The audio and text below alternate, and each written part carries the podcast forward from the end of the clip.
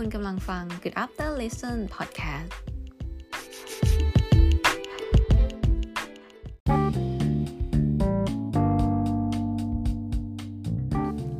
สวัสดีค่ะ ก็อยู่ใน Good After Listen Podcast ค่ะ ก็อีกเช่นเคยเจอกันอีกแล้วสำหรับวันนี้นะคะเป็นรายการใหม่ด้วยนะคะ มีชื่อว่าคุณรู้จักทฤษฎีนี้ไหมค่ะ ก็ต้องบอกเลยว่าเป็นการพูดคุยเกี่ยวกับเรื่องของทฤษฎีทางวิทยาศาสตร์ หรือว่าคณิตศาสตร์ ไม่ว่าจะเป็นฟิสิกส์เคมีหรือว่า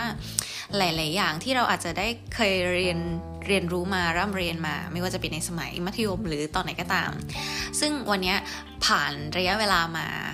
หลายหลายหลายปีเข้าอาจจะไม่รู้ว่ายังจะอยู่ในความทรงจำของใครมากน้อยแค่ไหนนะคะ วันนี้ก็เลยจะหยิบยกมาในรายการนี้เพื่อที่จะมาคุยกันสนุกสนุกว่าความทรงจำของเราเนี่ยมันจะมีอยู่ยังไงบ้างเกี่ยวกับทฤษฎีเหล่านี้นะคะ รวมไปถึงจะมาเล่าถึง background ค่ะของทฤษฎีต่างๆ ที่เกิดขึ้น เพื่อที่จะมาย้อนวัยกันอีกครั้งหนึ่งค่ะ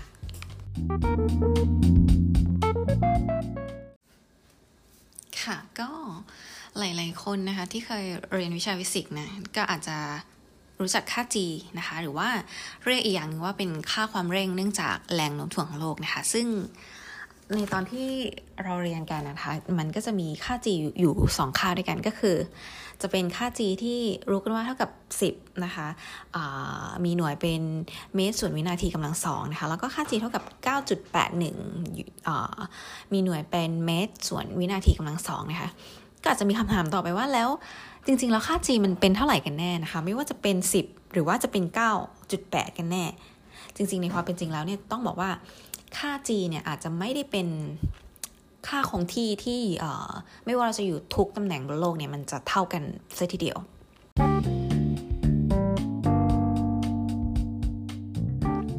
ค่ะ แต่ว่ามันจะมีค่าแปลเปลี่ยนไปตามสภาพภูมิประเทศต่างๆ บนโลกนะคะเพราะว่าถ้าจากสมการของความสัมพันธ์เนี่ยกฎของแรงแรงโน้มถ่วงของนิวตันเนี่ยนะคะก็จะ มีเขียนสูตรได้ดังนี้คือเป็น g เท่ากับเป็นถ้า g เนี่ยนะคะคือค่าความเร่งเนื่องจากแรงโน้มถ่วงของโลกนะคะเท่ากับค่า g ก็คือค่าคงที่โน้มถ่วงสากลนะคะหรือจะมีจะมีค่าอยู่ที่ประมาณ 6.67 คูณ 10 นะคะ คูณด้วยลบ 11 นิวตัน มีหน่วยเป็นนิวตันกำลังสองส่วนด้วยกิโลกรัมกำลังสองนะคะ แล้วก็ คูณด้วยตัวมวลของโลกนะคะอยู่ที่ประมาณ 5.98 คูณด้วย 1,024 กิโลกรัมนะคะแล้วก็มีอัตราส่วนดูหารด้วยส่วนของรัศมีของโลกนะคะยกกำลังสองก็คือประมาณที่ 6.37 คูณกับ 106 นะคะ ซึ่งในค่าความที่มันจะแปลเปลี่ยนได้ตาม สภาพของภูมิประเทศเนี่ยค่ะก็จะขึ้นอยู่กับที่ตัวของค่า r ก็คือเป็นค่ารัศมีของโลกนั่นเองหมายความว่าถ้าเกิดเราอยู่ในจุดที่สูงสุดของโลก หรืออยู่ในจุดที่มีระดับน้ำทะเลที่ต่ำเลยเนี่ยมันก็จะมีค่า g ที่ไม่เท่ากันอาจจะสูงสุดหรือว่าต่ำสุดนะคะ เพราะฉะนั้นค่า g ที่ต่างกัน 2 ค่าระหว่าง 10 กับ 9.8 2 9.83 เนี่ย ขึ้นอยู่กับว่าวิธีการใช้งานของ ตัวค่า G เนี่ยว่าเราต้องการที่จะมีความละเอียดมากน้อยแค่ไหนในการที่จะนำค่า G นี้ไปใช้นะคะอะโอเค คร่าวๆสำหรับสูตรทฤษฎีเล็กน้อยนะคะของอค่าความเร่งนะคะเนื่องจากแรงโน้มถ่วงของโลกนะคะเราจะไปพูดถึง background ของทฤษฎีนี้กันสักหน่อยว่าเซอร์ไอแซคนิวตันนะคะเขาคิดอะไรอยู่ทำไมถึง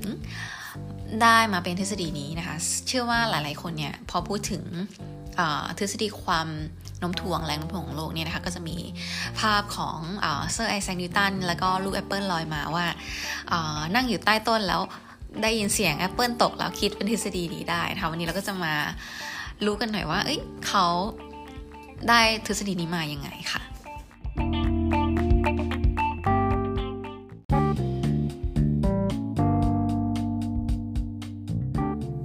ค่ะสำหรับ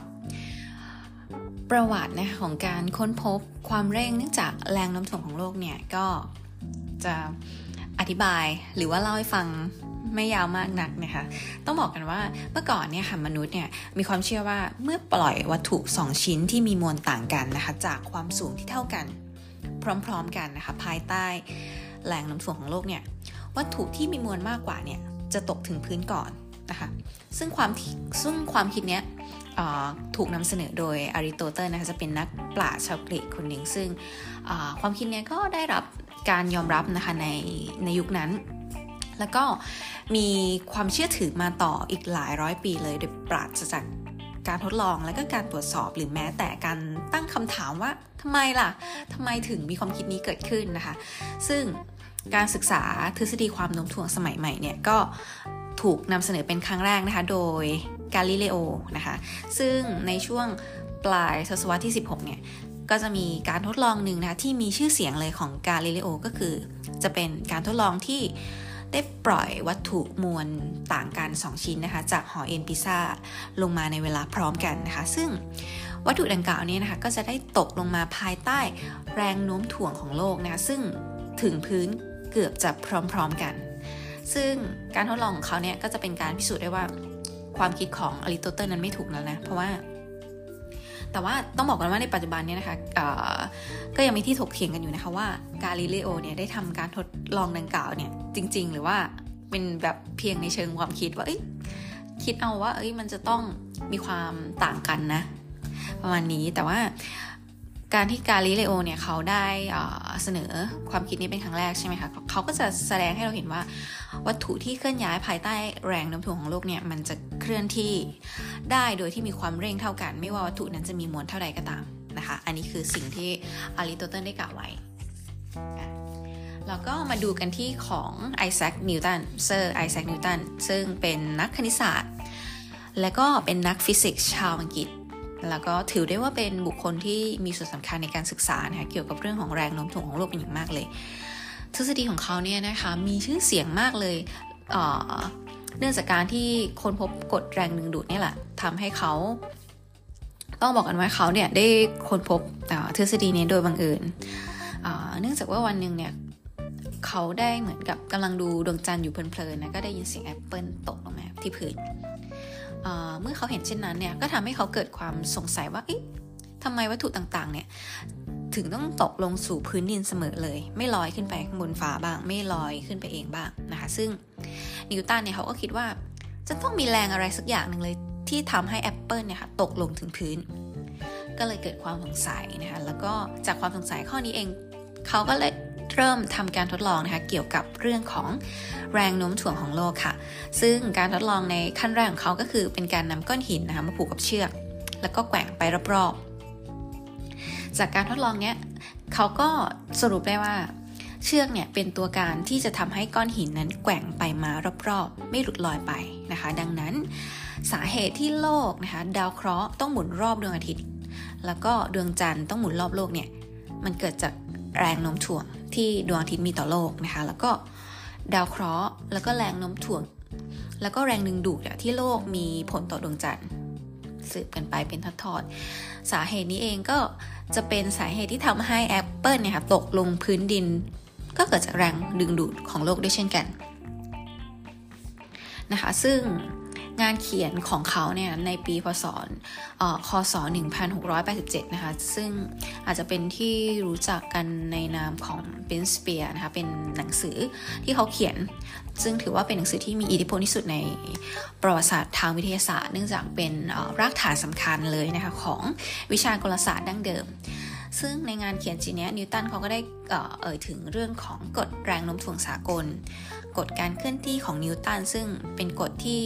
เรียกได้ว่าเป็นเสาหลักของจักรวาลกายภาพมาเลยตลอดช่วงระยะเวลาที่ผ่านมานะคะ ซึ่งเขาก็แสดงเห็นว่าการเคลื่อนที่ของวัตถุต่างๆ บนโลกเนี่ย ไม่ว่าจะเป็นบนท้องฟ้า ก็จะอยู่ภายใต้กฎของธรรมชาติชนิดเดียวกัน โดยทำให้เราเห็นว่า ความสอดคล้องระหว่างกฎการเคลื่อนที่ของดาวเคปเลอร์กับทฤษฎีแรงโน้มถ่วงของของตนเนี่ยของเขาเองเนี่ยจะช่วยยืนยันแนวคิดที่ว่าดวงอาทิตย์เนี่ยเป็นศูนย์กลางของจักรวาล แล้วก็ทำให้ มีการปฏิวัติในวงการ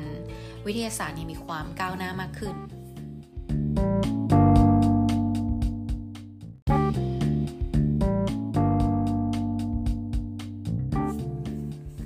ค่ะเราก็กลับมาที่ค่า G กันสักนิดหนึ่งนะคะ ต้องบอกว่าถึงแม้ว่านิวตันนะคะจะเป็นคนคิดค้นทฤษฎีแรงโน้มถ่วงของโลกนะคะแต่ว่าตัวเขาเองนะคะไม่ได้เป็นคนที่กำหนดค่า G ว่ามีค่าคงที่เท่าไหร่จะ 10 หรือว่าจะ 9.8 นะคะ แต่ว่าคนที่คิดเนี่ยจะเป็นผลงานของเฮนรี่คาร์เวนดิสนะคะ ซึ่งถูกคิดค้นหลังจากที่หนังสือของเขาได้ถูกตีพิมพ์ประมาณ 111 ปี ซึ่งแน่นอนว่าตอนนั้นนิวตันได้เสียชีวิตลงเป็นที่เรียบร้อยแล้วนะคะ ตัวของเฮนรี่คาร์เวนดิสเนี่ยค่ะเขามาทำการทดลอง ซึ่งเขาเองก็ไม่ได้ตั้งใจที่จะหาค่า G โดยตรงหรอก เพียงแค่ได้ทำการทดลองเพื่อที่จะทดสอบกฎของแรงดึงดูดระหว่างมวลของนิวตันนะคะ โดยวิธีการของเขาก็คือเป็นการแขวนดัมเบลที่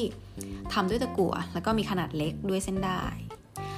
แล้วก็ให้ดัมเบลนี้อยู่ระหว่างมวลที่มีขนาดใหญ่เท่าลูกโบลิ่ง2 ลูกนะคะ ซึ่งแรงดึงดูดแบบโน้มถ่วงระหว่างดัมเบลลูกหนึ่งแล้วก็มวลขนาดใหญ่ ก้อนหนึ่งเนี่ยจะทำให้เส้นด้ายเนี่ยบิดตัวเล็กน้อย ดังนั้นเมื่อคาเวนดิชเขาได้วัดมุมที่เส้นด้ายที่บิดตัวไปเนี่ยค่ะ รู้มวลของดัมเบลแล้วแล้วก็รู้รวมทั้งมวลขนาดใหญ่ แล้วก็แรงโน้มถ่วงที่เกิดขึ้นระหว่างดัมเบลแล้วก็มวลเนี่ยเพียงแค่นี้เขาก็จะสามารถที่จะรู้ค่าของ g ได้นะคะนับตั้งแต่นั้นมาเนี่ย นักฟิสิกส์นักฟิสิกส์เนี่ยเขาก็พยายามที่จะปรับปรุงวิธีการวัดค่า g ให้ละเอียดขึ้น โดยอาจจะมีมีการมีการเปลี่ยนแปลงในส่วนของเส้นด้ายเปลี่ยนวัตถุที่ใช้ทำอะไม่ว่าจะเป็นทังสเตนที่ใช้ที่ใช้มาแทนหรือว่าใช้เป็นควอตซ์ใน